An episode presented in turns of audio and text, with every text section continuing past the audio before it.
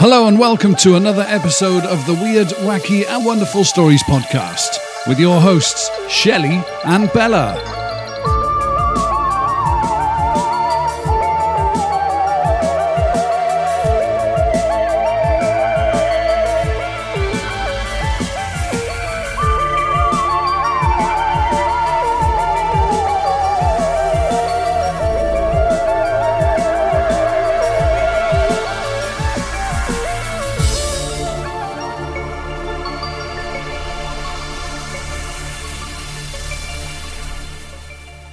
Hey, everybody, and welcome to episode 102 of the Weird, Wacky and Wonderful Stories podcast. Can't believe it. Now our goal is 200, or is it 150? 150, I guess. Yeah, yeah. Let's let's just make you know, let's make achievable steps. Smart, right? Mm-hmm. Mm-hmm. Smart, yeah. I, I did a uh, course once, um, and they taught you that smart was uh, to do with goals, had to be specific, measurable, achievable, realistic, and timed. Still remember it. And me, because that's why I said it. Oh, really? Mm-hmm. Oh, okay then. All right. Welcome to the show, everybody. Thank you once again for tuning in to us. Uh, for those that are just listening to us on the audio feed, yes, we are once again doing a video uh, video podcast as well, uh, a the podcast. um, if um, you are just listening to it on audio, that's absolutely fine. Just later on, by the way, we've got um, Richard Lenny and Ruth Roper Wild coming along as well. Uh, they won't actually be here in body, but they will be here in voice. So we've got that with you- um, for you coming up later on as well with their normal monthly uh, slot that they do, which is much appreciated and well received. Yes. Today, we are going to talk some stuff that Bella's sorted out that I have no clue what she's going to talk about. So good luck with that one. I've only got one thing. It is Really? yes. And you know what? It is the best diet. Like, if you want to lose weight, this is the best diet ever. Could do with some of that. Yeah. Could definitely do with some of that. I mean, I mean, not you. I, I could. yeah. You're losing it. It's finding me. Well, uh, that's. I'm drinking my shake in the morning. I'm having a carrot for lunch, you know, and then food in the evening. So yeah, it's Well, you hopefully know. going somewhere. But um, anyway, they don't want to hear about all of that sort of stuff. No, but I do truly have the best diet. Okay. All right. Cool. So we save that a little bit for later on then. Sure, Seeing why as- not? Okay. Okay. Well, what I wanted to talk about today is uh, solar flares. Solar flares. Solar flares. Yeah. Yep, way different to mine. But anyway, so Yeah. what is a solar flare? Well, a solar f- a solar flare, a solar flare is a coronal mass ejection, not, as Bella said earlier, a coronal mass. Ejaculation? Yes, not that. The sun has not been watching too much Playboy Channel and spaffed all over the solar system. Ew. Okay, this is um, a coronal mass ejection, and basically what it is, um, to my understanding anyway. So the sun, as we know, is a is a boiling hot ball of gas, right? That is obviously molten, etc., etc. Very, very How's it stay in a ball? well. I'm glad you asked that. As far as I understand it, it's all to do with gravity. Um, no, no, it's not. It's to do with magnetism. Okay, the sun has poles basically, just like we do, and every 11 years it begins a new cycle, and it started a new cycle last year.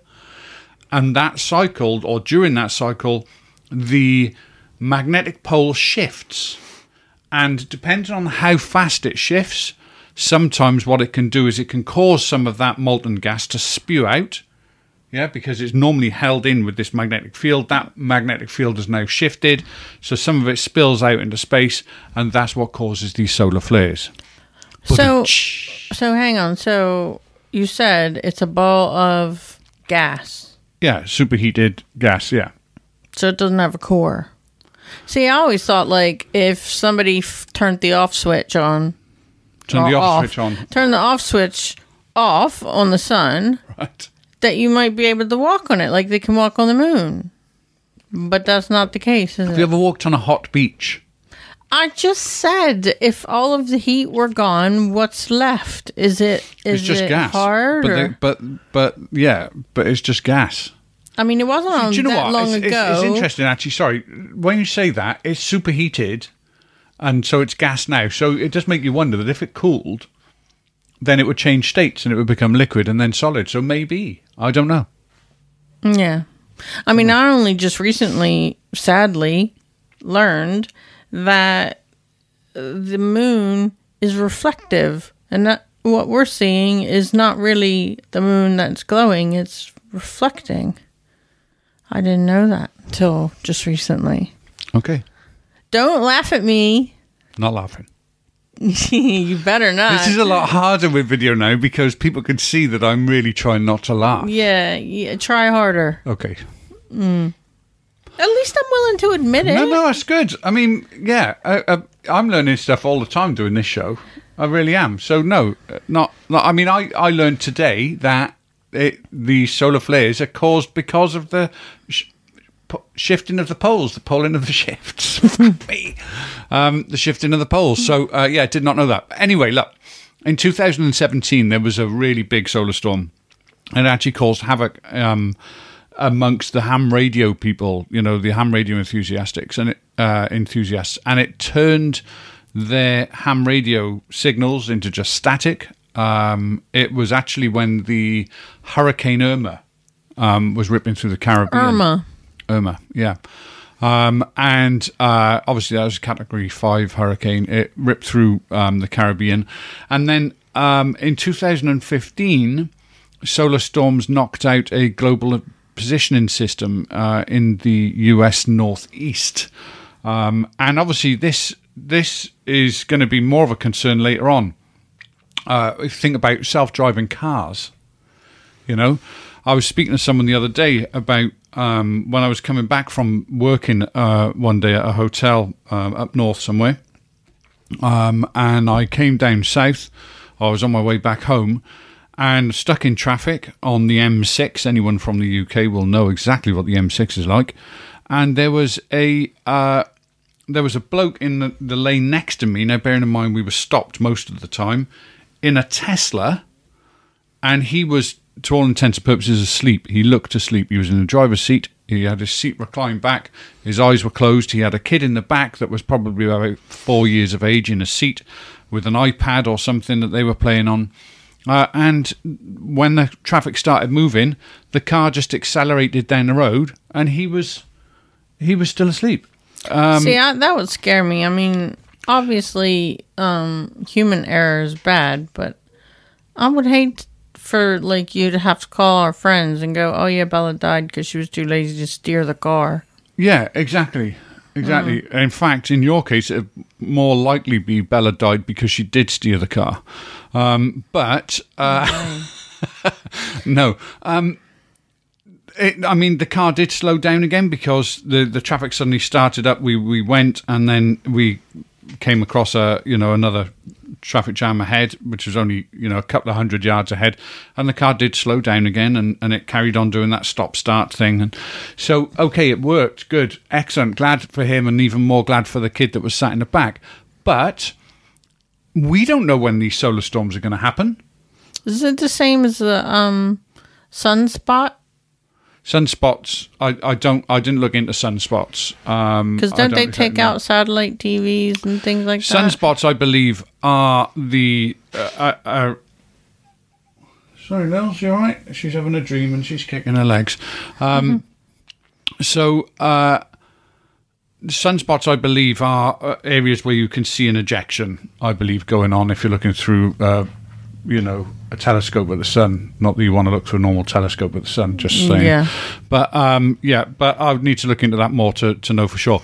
But my point is, is that we don't know when one of these solar storms is going to happen. And if you happen to be in a self-driving car when the GPS and everything goes down because of these solar storms, or you know the electronics suddenly fail in in the device, which is something we've all got to think about going forward because you know um, it's the electrics that are that are within the system that can fry as well you know that'll affect all of our cars because all all of the cars these days have electronic ignitions and everything else. You know, so um, you know what would happen to these cars like that um, if if all of that happened? Carnage. That's what would happen. Can you imagine if if the whole of that motorway or highway um, infrastructure um, was actually covered in, in self driving cars and, and that happened at the time? What would happen to all of those vehicles? It reminds me of a Stephen King movie called Maximum Overdrive. Yeah, you've been stifling that yawn for flipping I'm ages. trying. Just get it over with. No, Yeah, not I'm boring you or anything. Yeah, go on. have you seen that Maximum Overdrive? Old old Stephen King movie, and um, all of the things came to life. Um, all the machines, eighteen wheeler trucks, lawnmowers. Pretty interesting movie, but yeah. But you're talking about the opposite, where nothing would work. Nothing would work, you know. Um, and like I said, some of the things that we rely quite heavily on. So, um, yeah, in uh, Really? Yeah, totally, totally lost what my train of thought then. Okay, airline pilots. That's what I was going to say. Airline pilots. They're at uh, greater risk at the moment. This is reality. This isn't what ifs. This is reality. With these sto- solar. Fuck, why can't I say solar?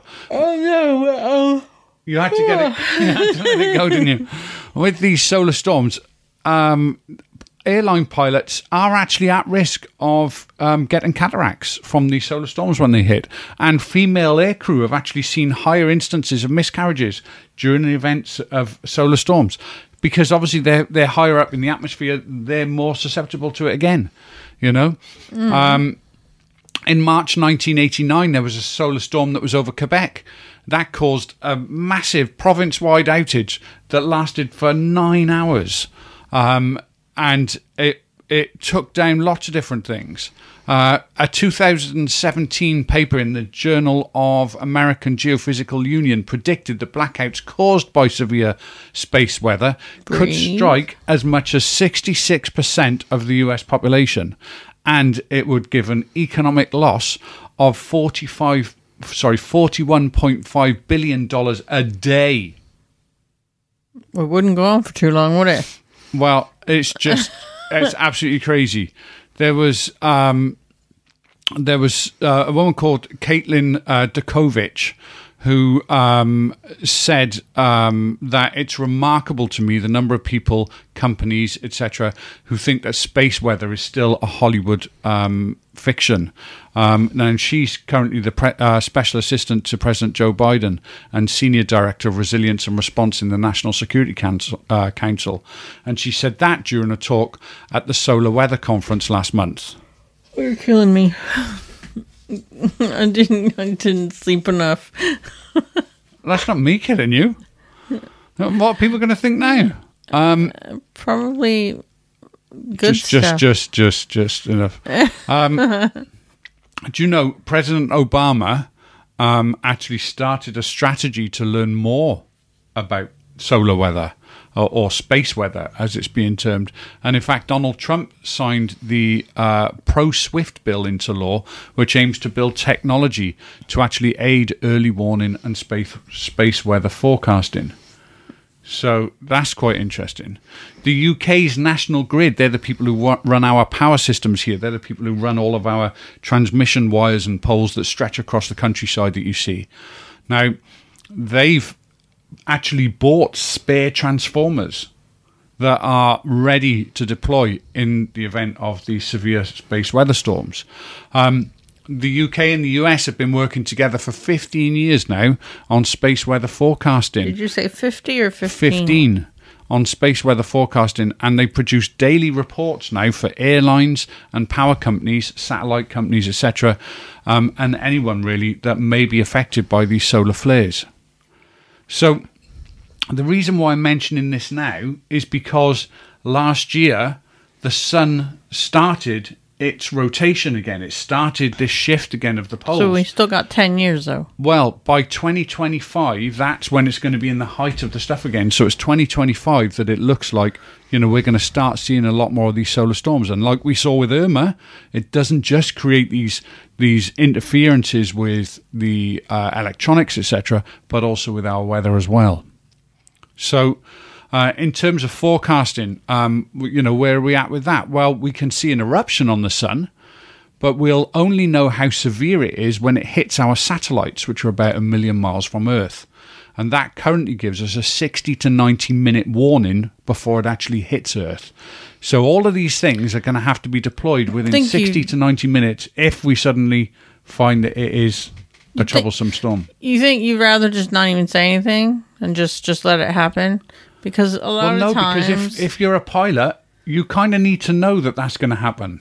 no, but yes, okay. But what about people on the ground? What are you going to do? You're just going to create this huge, enormous panic. But not necessarily. People need to be able to turn off their computer systems. You know, they need to be able to disconnect the battery from their car. You know, those types of things. It is important that we know. Hmm. But maybe it's going to become a. a you're killing me with the video I'm today. sorry. I can't help it. the um you know at the moment people have drills don't they with um uh earthquakes and you know those types of drills. You know when you were in california you- you, knew about that, that that people would have these earthquake drills. So you know maybe in the future as our atmosphere depletes because our, obviously our ozone layer is what protects us from a lot of these this solar radiation um, as that gets worse, we're going to become even more susceptible to these solar flares, and then it's going to become more of a regular event for us. So we're going to have to be able to, um, you know, maybe get into practice some of these things that we're going to need to do to protect ourselves.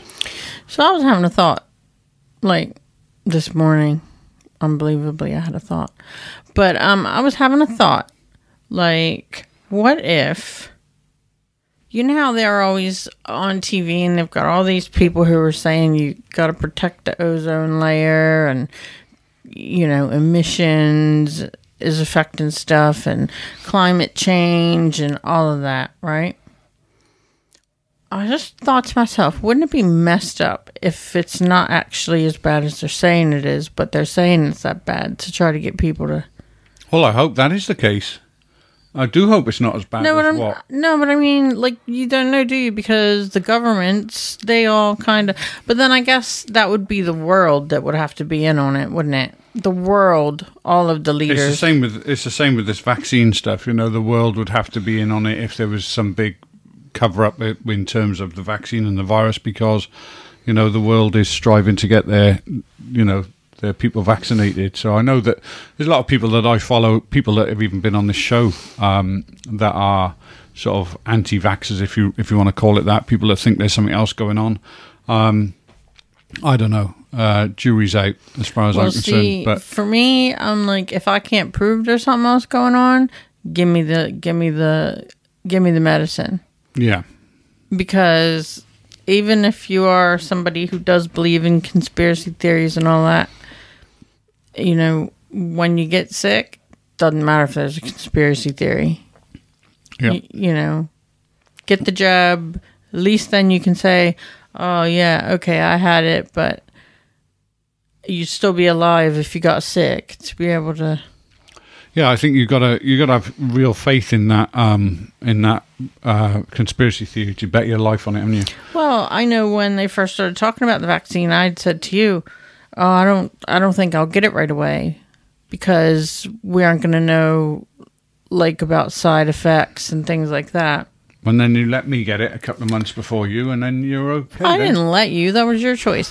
But I'm just saying, like you know, so I I get why some people would be sort of reluctant. You know, if it's because they're worried about like side effects and things. I mean, hmm. some people just won't get it on principle. Yeah, you know, and they just won't. But if it's somebody who's I think teetering, I think people like yourself who, who worked in the healthcare industry and actually saw what was going on, you know, then you know some of the people that think that this stuff is all a hoax need to be speaking to people like you. You know, but anyway, let's let's get back onto Solar um, flares. Let's get back on the solar flares. One of the really things, um, or one of the things I really wanted to mention was, you know, Proxima Centauri. That's our closest sun, other than Yeah. our sun. Yeah, it's our next closest. Okay, and there is a planet there called Proxima b, which we've spoken about before on the show. And Proxima b is the nearest planet to us um, that could have habitable life or could sustain life. And the reason is because the planet is in that Goldilocks zone. It's in that area that is close enough to the sun to be able to sustain water and therefore to be able to, To sustain life. To their sun, yeah. Okay. Yeah. So their sun, as I say, is called Proxima Centauri. Now that has massive solar flares. Um, it's actually a dwarf star, so so it's smaller than ours, but actually that makes it a bit more unstable.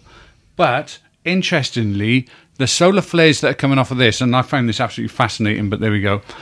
The solar flares that are coming off of that, the light waves are actually a millimeter in in length, which is about that for Bella.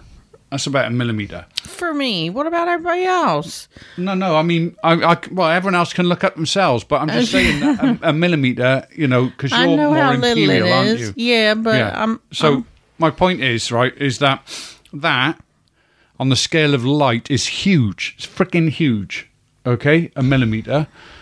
Because actually, the light waves that we see, visible light, are actually between 400 and 700. You're fucking stifling a yawn again. I am not. You would. I can tell you. I wasn't. stifle Face. You're- It wasn't, but if you keep talking about it, you're just gonna make me yawn. 400 to 700 nanometers is is the size of the visible light that that we're used to, right? Now a nanometer is actually a a millionth of a millimeter. Right. So split that millimeter into a million, and that's 400 of those is is what we would, you know, normally have between our our um, light that we're used to. So the fact that Proxima b is being a- actually bombarded with this these massive light waves, it's actually a lot closer to the their sun. It has to be because it with it being a dwarf star, it's a lot smaller, therefore has less um, heat that it's pushing out on a day-to-day basis. So Proxima b is closer to Proxima Centauri than what we are to our sun, and and it's still in a habitable zone. Yeah. So with it being that close to Proxima Centauri, when it's getting bombarded with these solar flares that are big anyway, it's really getting pounded. And so scientists are now wondering actually whether that is actually wiping out life that might be on the planet. And there's one school of thought where some scientists think, well, it could be wiping out life on the planet because when these solar flares hits, it actually damages their atmosphere. Okay, Right. which means that their atmosphere wouldn't be able to be um, contained correctly, and then therefore wouldn't support life. And other scientists are actually saying, well, actually, that might actually that might actually create life because ultraviolet light actually causes a change in genes. That's why we get skin cancers and that sort of stuff. It changes molecules, it sta- changes genetics. And so, actually, the amount of ultraviolet light that it's being hit with may actually encourage life. So, it's quite interesting. I just thought that was a really. Yeah. So what's our sun actually called? Um, I don't know the answer to that. Because like the one you were just talking about, they got a fancy fancy name, but we just have sun. I don't know. I don't know. And now, if it's something obvious, it's like our moon is called Luna. I'm gonna look it up. Yeah, you better because you know it's probably called solar. Probably called sun. it's probably just called solar. See, now this is what we usually do when we're cutting. You know, we'll we'll pause the the um the recording, and we'll Google something so that we don't look fucking stupid. We look stupid anyway, but Yeah, but now Bella is on her phone, and I'm trying to fill time. Which isn't working very well. I just hope that she goes quick. Please tell me you actually typed what is our son called and not just son and an egg. Name of our son. Okay, well, what is it then? Son. Is it it's called? Soul. S O L or son. Oh, there we go. Well, sol is is Spanish for sun, isn't it? And there we are. And and he, so Yeah. How to make us look stupid on YouTube. So Sucks, but but so that one gets a doesn't really suck. It, Yeah, it's good because if it had been called something and we'd have gone, "Ah, I never knew that. I never knew our son was called Peter. you know? Oh yeah, I know, I know. I'm just saying, like yeah. Proximus Proxima Centauri, and then we've got Sun. Yeah. Well, Proxima means close, doesn't it? So it's probably. Well, I know that, but I'm just I don't know what saying. Centauri means, but I'm just saying, you know, it probably means close something. I mean, couldn't they give it a different name like Boilius Hot Thing or something? Is hot thing. yeah. Come on, in. what what did you have for today? big, big ball of gas. I mean, why why they have to do sun? Yes. Okay. Ask a So what? scientist. So what? You're wanting to know about this best diet in the world? I- yes. yeah. Yes. Tell right. me, please. seriously, this is going to make a lot of people skinny. Well, it, uh, it has a potential. So there is this island. It's it's an Italian island, and it's called Sardinia. Yeah, Sardinia is quite a famous island. So what would you think of? I was the first thing I thought was, oh, this must be about sardines, right? Sardinia, sardines. No, see that would that would make me lose weight, right? If if if I'd eat sardines, I'd be really really skinny. You're not much of a fish fish person, are you? No.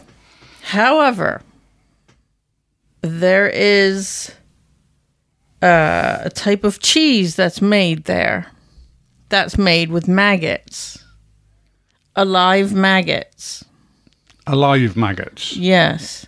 And they're in the cheese, and it gets like a crust or something on the top of this cheese. And then you break the top, and then it's all wiggly. Well, they can't still be wiggling in the cheese, surely. Well, they have to be, don't they? Because the whole point is that some people say it's an aphrodisiac. Be quiet, I'm talking. And some people say that if you don't eat these maggots and kill them while you're chewing them, that they could get inside your intestines and perforate your intestines. So you've got like a sieve intestine. So they are alive. I thought you meant they were alive when they went into the uh, cheese, but no. they're alive still in the cheese. Yes, and they and they use so it's sheep's milk and maggot to make this cheese. Can you imagine that? Like spreading it in, spreading it on some toast because we like like cheese on toast and that sort of stuff. And you're spreading it on toast, and you put it down on the plate, and you have a chat with your missus, and you look back, and the fucking toast is walking away. Well, it would be fine for me. I don't mind. It can go wherever it wants because it is never going to cross these lips and get into this here stomach. But um, just in case you were wondering, they they cannot sell it commercially. So Why would a cheese producer produce a cheese that you can't sell?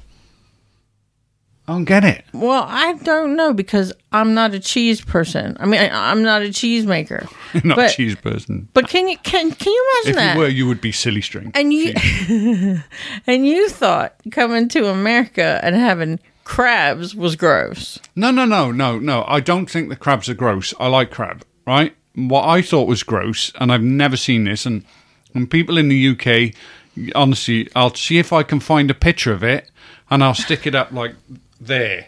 Okay, what what kind of stuff? In fact, I might even have a picture of the actual stuff that we ate at Bella's, right? so that you can get an idea. Um, and, uh, in this country, if you have crab, you have a crab. Okay? A crab. Her mate turned up with a fucking. I've got to stop swearing because I've got to. This is now going to have to be a subscriber only episode. Sorry, guys. Subscriber only episode because I swore. YouTube doesn't allow you to have swearing on a non subscriber episode. So subscribers only are going to hear this. I had a. Uh, uh, your mate turned up. What was his name? I can't remember. Oh, that's terrible. he turned up with a s- Marty. Marty, Marty turned up with a, a flipping Santa Mallet. Claus Santa Claus sack over his shoulder, right? Of crab. I mean, this was a trawler full of crab that he had in this sack And wooden mallet. and a wooden mallet and newspaper. And I'm like, this, this is some crazy ass. What's what's what's going to happen here? and he cleared your dining room table. Mm-hmm. He put this newspaper all over the dining room table. Picked up this sack, and, and I'm not kidding, honestly, and poured all of these crabs onto this table. Um, they were all covered in Old Bay seasoning. Um, for those people that know that in America, uh, it's amazing. And those people in the UK, you can buy it here if you look. Old Bay, it's amazing. Amazing with prawns and, and any seafood, really. Chicken. Chicken. It's amazing with chicken. Anyway, it was all covered in this stuff. My mouth's watering now. The taste of it was lovely. What I couldn't handle is the s- sheer massacre that was going on with you, you guys, just. whoosh. I mean, it was like some kind of medieval flipping. Unbelievable. I- Honestly, Nemo and Dory, you know, and SpongeBob and all of those people that we associate Mr. with Krabs, he's probably not very happy, is he? they would have been absolutely shitting themselves because of the kind of stuff that was going on with these crabs. I couldn't. That that was what turned my stomach was just the sheer carnage of it Well, that's how you do it. and the quantity. If it was just one, you know, if we just ripped a crab apart, you can get over that because okay, that's gone, that's done now. Now I can get on with eating it. But it was constant. Everywhere I looked around the table, someone was ripping a crab apart. okay. No, you don't want to eat that bit. That's called the devil something, and you don't want to eat that bit because that'll choke you, and you don't want to eat that bit because that's poisonous, and you know. But don't worry about it. Crazy. So anyway, yes. So how is this a diet? It's not a diet. It's just. Would if you eat it? Okay, I wouldn't eat it, but there I'll you go eat the then. That's a diet. next to it. No, no, that's it. That's a diet. Nels, we're trying to do a podcast here. I would I would look at it and then I would look at somebody d- d- cracking open the top and the little wigglies coming out and then that would be it. I wouldn't want anything to eat. Good diet. I, I, to be honest with you, you not having anything to eat would be good for me as well. I'll tell you why. Sorry, ladies and gentlemen, this is maybe going to get a little bit too graphic, but We don't need to do this. but I need to share this with you. I went to the bathroom this morning, and once I'd finished and I was wiping, I thought, hmm, I have a spot on my ass. Don't you hate those when you get a little like pimple on your ass? you know, there's a fucking popcorn. You're, eating, you're eating popcorn in bed last night, and it travelled with me out of bed to the bathroom. I finished what I was doing in the bathroom, and it was only when I was wiping that I found this spot that was a bit of popcorn embedded in my ass cheek.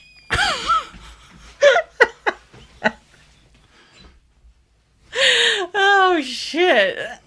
That's funny. Oops, sorry, I said the S word. I've, it's already got to go on a uh, subscriber only one now, anyway, so yeah. So it wasn't an actual No, it was a it was a piece of it was a piece of popcorn, like a bit that you know you get little bits of it stuck to my right arse cheek. Oh god, that's funny as fuck. I wish I'd have been awake then. The funniest thing was was when I I sort of scratched it because obviously you know I think I got a spot and it came off and I thought fucking awesome. That spot's not going to be there for long. Oh god, my stomach hurts. Anyway, thank you guys for listening. Um, once again, uh, to our section at least. Obviously, we've got Richard and Ruth coming up now, as you know. Um, don't forget, you can support us with our buy a coffee link if you wouldn't mind. God. That would really help us out. That would be Um, the buy some popcorn link. Uh, so yes, if you could help us with buy me a coffee, that would be absolutely great. We really appreciate that. Um, thank you to all the people that are contributing. When you contribute, by the way, we will mention your name and give you a thumbs up and everything on here. So uh, well, that would be absolutely amazing. Um, don't forget, you can go to our website, www.weirdwackwonderful.co.uk, and you can reach us on all the social media links as well. Bella's fallen asleep, so I've got to carry on. I'm not falling asleep. Please welcome along Richard and Ruth. Hi everyone. I can't believe summer has finally arrived. After all that rain, it's such a relief to actually get some sunshine for a change. We're all starting to get out and about a little bit more now, so don't forget when you're ghost hunting to send any of your experiences you want to share to WA 1400 at outlook.com. I'm starting this month with an article I found written by Claire Reid in Lad Bible on the 28th of May this year. The article explains that mum of two Laura Watson from Newcastle took her son Byron, daughter Charlotte, and their cousin Jack on a trip to Plessey Woods Country Park back in 2018. She says that no one else was with them that day. The park is a few miles north of the city and makes a great place for a family day out. Whilst at the park, the family group found a big old tree with low, strong branches, the kind of tree that is suitable for climbing. And Laura says she asked the kids to climb up into the tree for a photo. In one of the photos she took that day, the oldest lad has climbed several branches up off the ground and is standing behind the main trunk of the tree peering through a fork in the branches. You can see his head, his left hand, and his right leg. Below him, Charlotte is sitting astride a thick, large, thick branch, with her ankles crossed under the branch. She has leaned forward and is resting her chin on her folded arms, so you can pretty much see all of her. The youngest lad, Byron, is standing on the lowest part of the slightly sloping main trunk and is leaning backwards, holding a football in front of him. It makes for quite an artful shot of a family grouping, and frankly of better quality than you normally see in family photos. Behind Byron, and given the positioning, apparently standing directly behind the tree, you can make out what looks like another young, dark haired lad looking over Byron's shoulder. You can also make out something actually on Byron's shoulder, which might be a hand. The additional face is perfectly clear, in colour, and you could easily assume someone was just standing there and photobombed the picture. You can see their left eye, part of their nose and left cheek, and half of their head with short, cropped dark hair. The face is noticeably pale. The mother, Laura, claims that no one was with them that day, and no one else was nearby. She points out, probably accurately given the angles and positioning of everybody in the picture, that either Charlotte or Jack, from their vantage points, would have been able to clearly see if anyone else came up to the tree from behind. She is quoted as saying at the time, It's very unusual, and everyone is really freaked out. Me and my daughter couldn't even go to sleep last night because we were so scared. When I got home, I put the picture on the computer, and when I zoomed in and I was able to see it closer, I thought, What is that thing behind Byron? It looks like a child to me. I don't know if it's a girl or a boy, but I can see this face. It looks like the hand is on my son's shoulder, which is very bizarre. Some people have said I must have photoshopped it, as they can't believe it. But I've explained that I wouldn't even have a clue how to do anything like that. It was literally taken on a phone. I'm rubbish with technology, and I'm just not the kind of person to do that. I don't know much about the history of the woods, but some people are saying that many moons ago, a young boy drowned in the river there. It is a particularly creepy looking photo, to be honest, and well worth taking a look at if you're interested. My only reservation about it, really, is that in the article, Laura, the mother, claims that she and the three children were alone in the park. Yet in one of the photos, all four of them appear. So who was the fifth person taking that photo? And if there was a fifth per- person with them, could it not just have been them in the creepy photograph? And afterwards, the family thought, hey, it looks like you've got a ghost standing behind you if we say no one else was with us. I've had a quick dig around and I can't find any ghost stories pertaining to the park itself. And to be honest, I'm always a little sceptical of people being quoted as saying many moons ago. It's a literary turn of phrase, and not one you really hear spoken all that often, unless actually recounting a story. Still an intriguing photo, though, if genuine, so take a look. Just Google Plessey Park ghost and you'll find it easily. But whilst digging around, I came across another article, this time from the Daily Star in July 2019, where another family had captured a strange image whilst out for the day and taking snaps of the children. Charlotte Harding, 30, visited St Fagan's National History Museum in Cardiff in June 2019 with her own children, her friend, and the friend's children. The friends took pictures of themselves and the children playing on some toy ride on tractors and dumper trucks on a muddy bit of ground, with some weeds and loosely trimmed bushes behind them. In one of the pictures, there seems to be a half formed image standing in the weeds behind where they were playing. It looks partially transparent, and parts of it looks to be obscured by the weeds in front of it, which makes it particularly interesting, as that tends to suggest that it is not a camera glitch. The article claims that Charlotte discovered that the Battle of St Fagans took place here in 1648, in which around 200 soldiers were killed. It says she researched that and found that parliamentary uniforms looked just like what Charlotte caught in her picture. Charlotte, who is from Cardiff, said the majority of people who've seen the photo think it is two soldiers in Civil War uniforms, like two men talking together. I can see it too. I had no idea they wore a blue uniform in the Civil War, but then I googled it and saw the uniform is the same. I couldn't believe it. I also think one might have blood coming down from his head. When I checked the other photos, I then saw what looked like figures in another picture too. The figure does seem to be wearing something blue, but I'd be hard pushed to describe it as a uniform. It simply isn't clear enough to say what it is. I'd also be hard pushed to say there are two figures there talking to each other in the image. But there is something dark and blurry to one side of the partially formed figure, so maybe that's just a question of interpretation. And there was indeed a Civil War battle at St Fagan's in May 1648, and around 200 men were killed, with another 3,000 captured the parliamentarians defeated the royalists. It is, however, simply not true to say the parliamentarians, or anyone, was wearing blue uniforms. In the Civil War, troops were formed by wealthy lords or landowners fighting for either one side or the other, and they were hastily formed for the most part, with no such thing as a uniform for either side. In fact, when the battles raged, it was practically impossible to tell who was friend and who was foe, so each side took to wearing brightly coloured sashes into battle to avoid being killed by their own side. The parliamentarians wore either pale blue or orange sashes, with orange being far more common, as it was the colour of the House of Essex, and the royalists wore bright crimson red swans. Now, I might be being a bit pedantic over this, but it's one of my personal bugbears.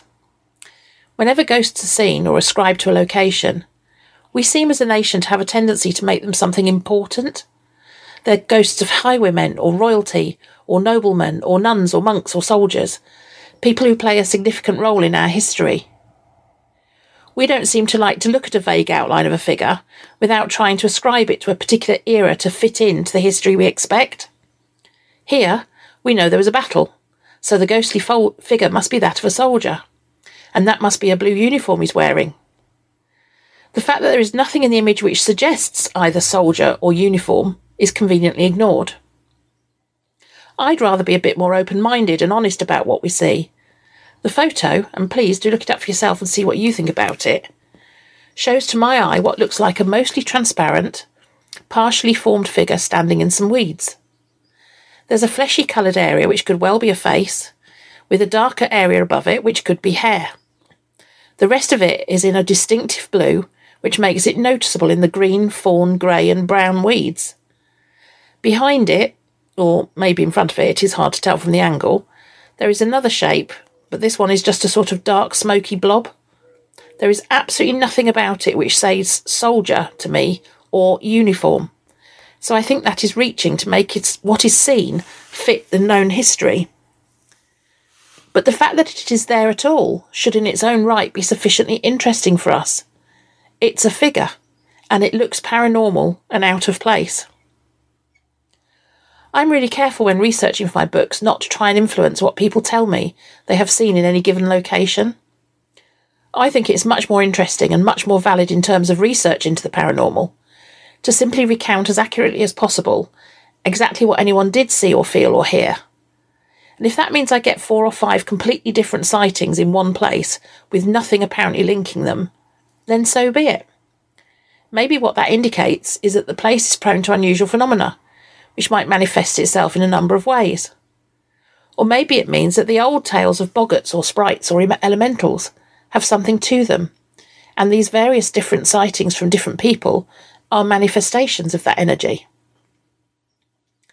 Sometimes I get a location where numerous people report the same type of experience. The haunting around the Bedfordshire village of Riseley, mentioned now in several of my books, is one example. I think I'm up to eight modern day accounts of the same type of apparition there now.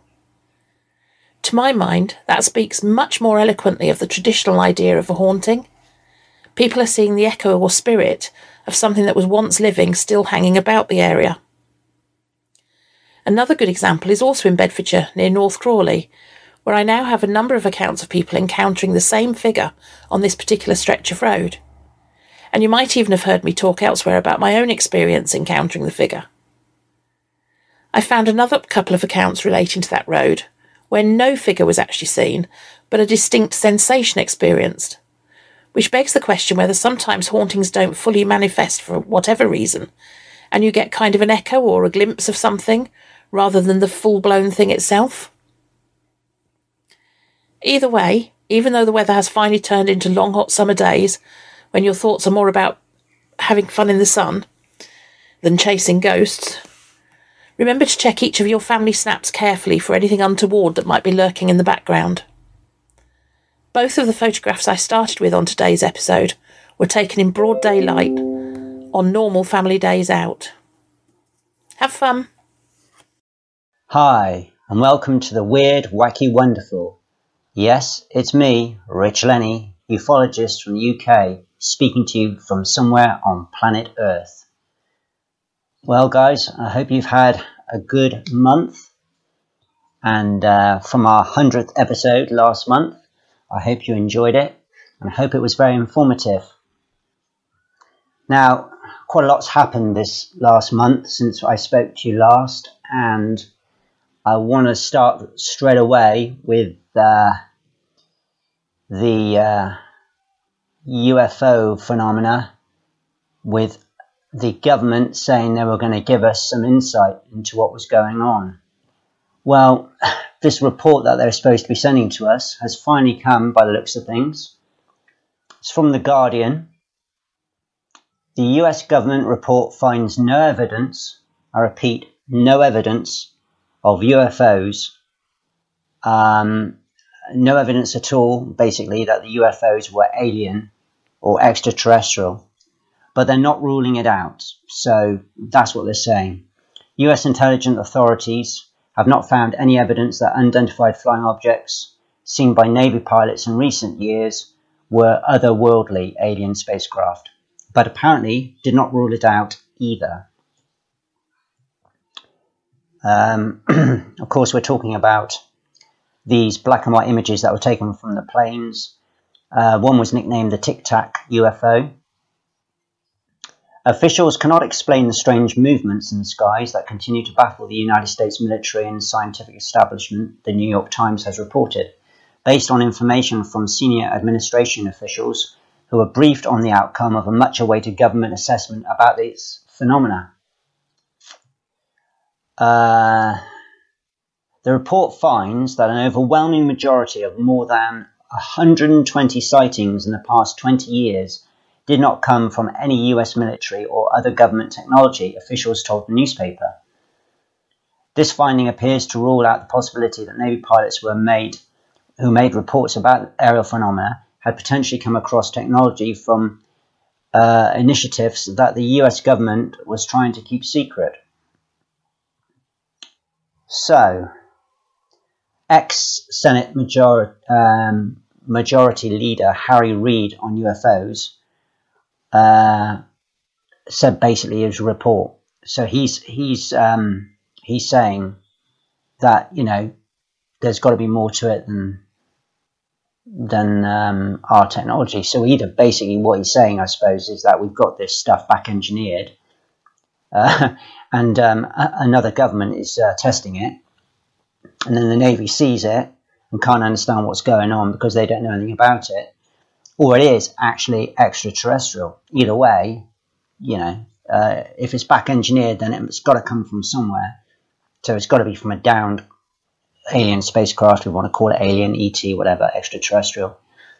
Um, so either way, whether it those videos that we've all seen have been, you know, sent around the world, either they were controlled there and then by extraterrestrials and the Navy picked it up on their cameras, or it was another government within the government testing them, and um, that was also uh, back engineered from uh, original alien spacecrafts that obviously crashed here on Earth at some point in the past. Uh, so I don't know. Um, I wasn't expecting an awful lot, to be honest with you. I put up on my Facebook page that we were awaiting some sort of confirmation, but I am pretty disappointed with this, to be honest with you. Um, I don't know what else to say about it, really. I have been in talks, I may have spoken to you about this before. There is um, how can I put this? There's a group of um, professional people. There are a hundred in total. They're all around the world, um, and there's one man that sort of controls it all. They're all different nationalities. We've got, I believe, two here in the UK. So what they are is they're ex-military, so they're retired admirals, uh, majors, you know, pilots. They're people of distinction um, we've got um, scientists, professors in here. You know, there's a whole genre. They're all really high caliber type of people. And what they've done is they've got together in this sort of like um, little group. Well, it's not little, but there's a hundred of them in total. But they've got together in this this group, and they've spread out across the world. So of course they communicate via Skype and phone. And what they do basically is, is they look into a story which they find very interesting, and then they'll basically go out in the field and try and figure out what was going on. Basically, like I used to do when I was younger, and I used to go to people's um, houses that were seeing strange stuff. And what they'll do is they'll take the data from that, and then they'll go back and, and they've got labs that they can still use, and, and they've got stuff at home because they've got the money and they can do this, and then basically see what they can get out of it. Well, I actually spoke to the guy that runs it all. I won't say his name. I mean, they've sent me stuff that I can't show on on the internet. I mean, they've sent it to me and I can't share it. So it's unfortunate because I want you to see stuff that they've sent me. It's just amazing. I mean, especially as it's been used, um, like flare guns and stuff like very expensive flare guns, and they've caught craft extraterrestrial craft literally following, you know, our aeroplanes in the sky. Um, 737, for example, was being followed by something that looked like Thunderbird 3. Well, anyway, so they're doing all this technology, and basically, how I got hold of them was they, they got me through Facebook, and I happened to be following one of them without realizing it. And he said, Rich, you're onto it. You're doing the right thing. You're on track. You know, because I've been talking about infrared, I've been talking about night vision, I've been talking about flare guns um, forward-looking infrared, they're called, um, which of course are fitted to planes and helicopters and stuff. Well, you can buy handheld ones. Well, they're using military, which is about you know twenty thousand dollars a piece. And of course, they've got the money, they can get the technology, and they can get the stuff. So anyway, they sent me that, and and then I spoke to this chap who runs it all. I I found him through this guy that sent me this video, hoping he would get back to me, and he did. So I asked him if I could Skype him, and he said sure. So I Skyped him for an hour. Um, in fact, it was nearly two hours. It was over an hour, nearly two hours, and we had a great chat.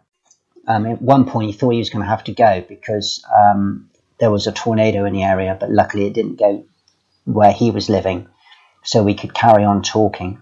And he said to me that that Tic Tac UFO was giving off some sort of a plasma uh, sort of distortion around it. And he reckons that was to do with the propulsion. But the whole thing was just amazing. I mean, it was real. you know, it wasn't faked. Um, and as far as he was concerned, it wasn't another government back engineered it. He, he thinks this was extraterrestrial, but he, of course, he, you know, he's not 100% certain, but he thinks it is. And it came from the sea. I don't know whether they actually said that, but these things are coming out of the sea into the air. And at one point, there was two of them, um, and then there was only one. We only see one, but apparently there was two to begin with, and they were basically playing with them. They were playing with these F-18s. Um, I spoke to the guy that was on the Nimitz at the time, who was on the radar scope that told the F-18s to turn around, go back, because they were originally going to do something completely different, uh, and to track these UFOs that eventually became one. And they were basically toying with them. And what they did was one of the F-18s was up, I think, around about 45,000 feet. Um, the other one was on the deck because what they were trying to do, because like I said, they were playing with them. They were all go, they were going all over the place. So one was high, one was low, and they were trying to sort of like catch up with it to be able to get a closer look at this thing. But it kept just shooting away all the time. You know, they couldn't catch up with it, and when they did catch up with it, they only got that little bit of footage, and then of course it would shoot off again. This thing was phenomenal. I mean, the speeds that it was going was just crazy. At one point, it was just skipping over the water.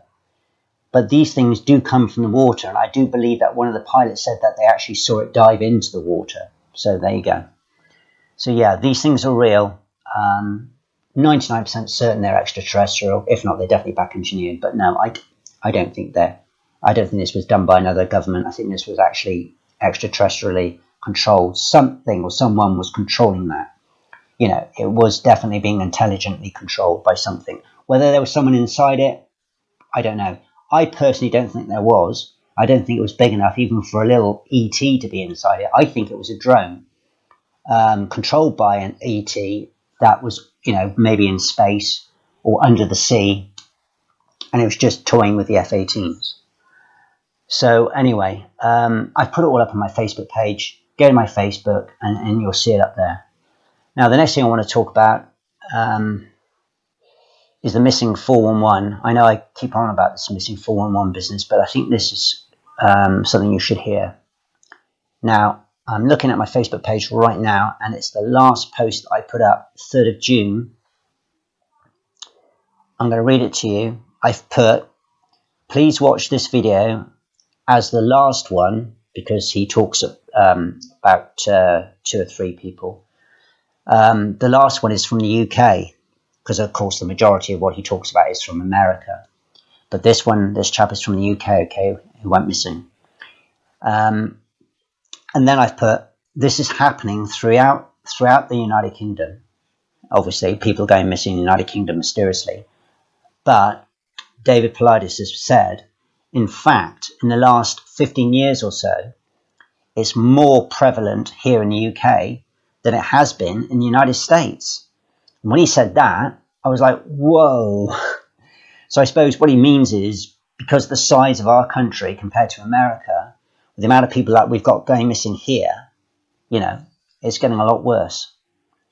And it doesn't have to be in national parks or forests. It can be anywhere. And when I first started, when I very first discovered David and I started like doing my research on the missing 411, I just assumed it was only national parks and forests. So if you didn't go into any of those places, you'd be fine. no. It can happen anywhere. You can be in your car on the motorway. You can be literally at your back door having a sneaky cigarette. You can be literally in your garden. You can be on your swing. You can be talking to your friends in the kitchen. And then you go upstairs to get a book you want to show them. I mean, it is literally that quick and that, and, and, and you're gone. And I didn't realize at the time that it can happen literally anywhere this last one, um, I won't say his name. I want you to watch the video because obviously, you know, the parents um, of this poor chap, um, they must have been devastated. But um, yeah, you got you got to watch it. Um, it's a very very strange story about how he uh, went missing, and then he was found. But I'm not going to say any more than that. But the video's up. It's very important you watch it. The other ones are interesting as well. The other chap's a soldier um, who went missing. So, you know, but these people, I mean, the one from the UK, he was only a young chap, but he was brilliant. He, you know, from what I can remember, he was a Christian. And they all seem to be, by the way, which is odd, but there you are. They all seem to be devoted Christians or they practice Christianity, um, which is interesting, I think. Don't you think? I think that's interesting. Um, and they're also brilliant at something. They've got a brilliant mind, or they're very clever in a certain subject. Um, so, in other words, they're doctors, they're nurses, they're dentists, they're military, they're, you know, they all seem to have um, a very good uh, background. They a lot of them have letters after their names. You know, they are professional people, but they have a purpose and they're very good at what they do. And it's only these types of people that go missing. You know, um, I don't want to start putting people into categories, but you get my point. What I'm trying to say that they they seem to be very particular about who they take. They don't just take anybody, which again is what I thought when I first started doing my research on the missing 4-1. I thought they only get taken from parks and it can be anybody, literally anybody. And it is anybody, um, old, young, you know, black, white. They, they don't discriminate. Um, you know, boy, girl, man, woman. But when I delved into it more, from what David's done on his research, which of course is extensive, I found that they do have something. The very young children that go missing, you know, like five and six years of age, the parents even say about them that they're amazing for their age. I mean, there's a five year old that went missing. Um, again, you'd have to go back through on David Paulides' videos. He was five. No, sorry, I beg your pardon. He was seven when he went missing. But get this when he was five years old, do you know what he wanted for his birthday?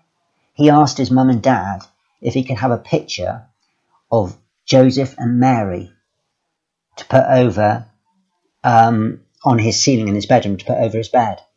And they said, Why do you want a picture of Joseph and Mary for your birthday? And he said, Because it makes me feel safe, mummy. So they, they got him it and they put it over his bed. Um, and every night he would pray before going to sleep. We're talking a five year old. A five year old. Anyway, two years later, he, um, he got taken and they never ever found him. He was seven, but he was brilliant. Apparently, you know, I mean, for a seven-year-old, he was like a fifteen-year-old in you know in age. He didn't act like a seven-year-old, and when he was five, he didn't act like a five-year-old. But who at the age of five asks for a, a picture of Joseph and Mary? I find that fascinating. You know, uh, Power Rangers, you know, yeah, but or something or whatever they they watch today. But you know, Joseph and Mary, that was incredible. If it'd been, I don't know, twelve or fifteen or something, mm, yeah, okay, maybe. If he was like devoted Christian, I, I would get it, you know. But um, a five-year-old, I don't know, and I, I think does that have something to do with it? but they are, like I said, 99.9% of everybody that gets taken is a devoted Christian. And I find this fascinating, and it's got to have something to do with it. It has to. It, there's got to be a there's got to be a connection there, and um, you know, it's quite frightening as well when you think about it. But what's going on, and you know, why are all these Christians being taken? Um, yeah. I don't know. It's it's a uh, it keeps me awake at night. It does seriously. I I get to the point now where I've I've done so much research on it, and the more I find, the more disturbing it becomes. I get to the point where I think, wow, you know, and and literally anybody can get taken at any time. I suppose if you if you um, if you fit that criteria, you know. where you're a very brainy person, age, like I said, and color and creed doesn't matter. If you're very brainy, you're a devoted Christian, um, all I can say to you is be careful. And if you ever do go out and you um, separate from your family, please make sure that you've got, you know, stuff on you like a locator beacon or something like that. If you're in America, I, you know, take a, full, a, a small firearms or something like that with you because nobody's ever been taken with both those items on them. A locator beacon will cost you probably about £200, 150 100 pounds, something like that upwards. Um, if you take a cell phone, I know they do have some sort of a, uh, a locator beacon built into them, but apparently, if you take an actual proper locator beacon, which is separate from the cell phone, um, and you take a, a, small firearm sidearm with you as well, um, even if you just put it in your rucksack or something like that, you know, you should be fine. Okay, you should be fine. And remember, take a map, a hard map. I'm talking about in case your phone fails, because a lot of times when you're in these parks, um, the phone, your cell phone, stops working. I don't know if you knew this, uh, if, you, if you're following David, but your phone doesn't always work which is why he takes a sat phone. Sat phones seem to work, but cell phones don't. And by the way, you can buy sat phones with an SOS button on it, a locator beacon built in. So they're good to have, and he's got one because he actually showed it on one of his videos. So maybe you might want to take that as well, or get one at some point.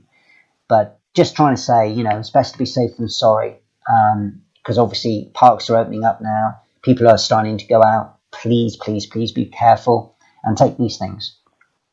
And also, if you are going to take um, new boots, don't forget to wear them at home a couple of weeks before you go because you want to wear them in. Otherwise, you could be uh, in a lot of pain when you go out hiking. And on that note, I think I'm going to leave it. I've gone on a bit longer than usual, but I wanted to put this across because um, it's getting worse. A lot more people now are going missing than ever before, and it doesn't have to be in parks or forests, it can be anywhere.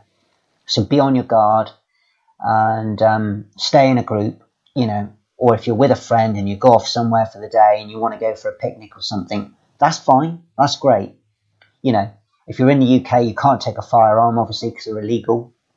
But please take a uh, some sort of a transponder with you or something like that. You know, a locator beacon of some kind, because they're fine, they're legal, and stay together do not separate, okay? Don't go, oh, I'm going to go this way, you go that way, and I'll meet you up the other end. No, no, no, no, no. Do not do that. Stay together, okay? Enjoy the day, have a great time, but please stay together.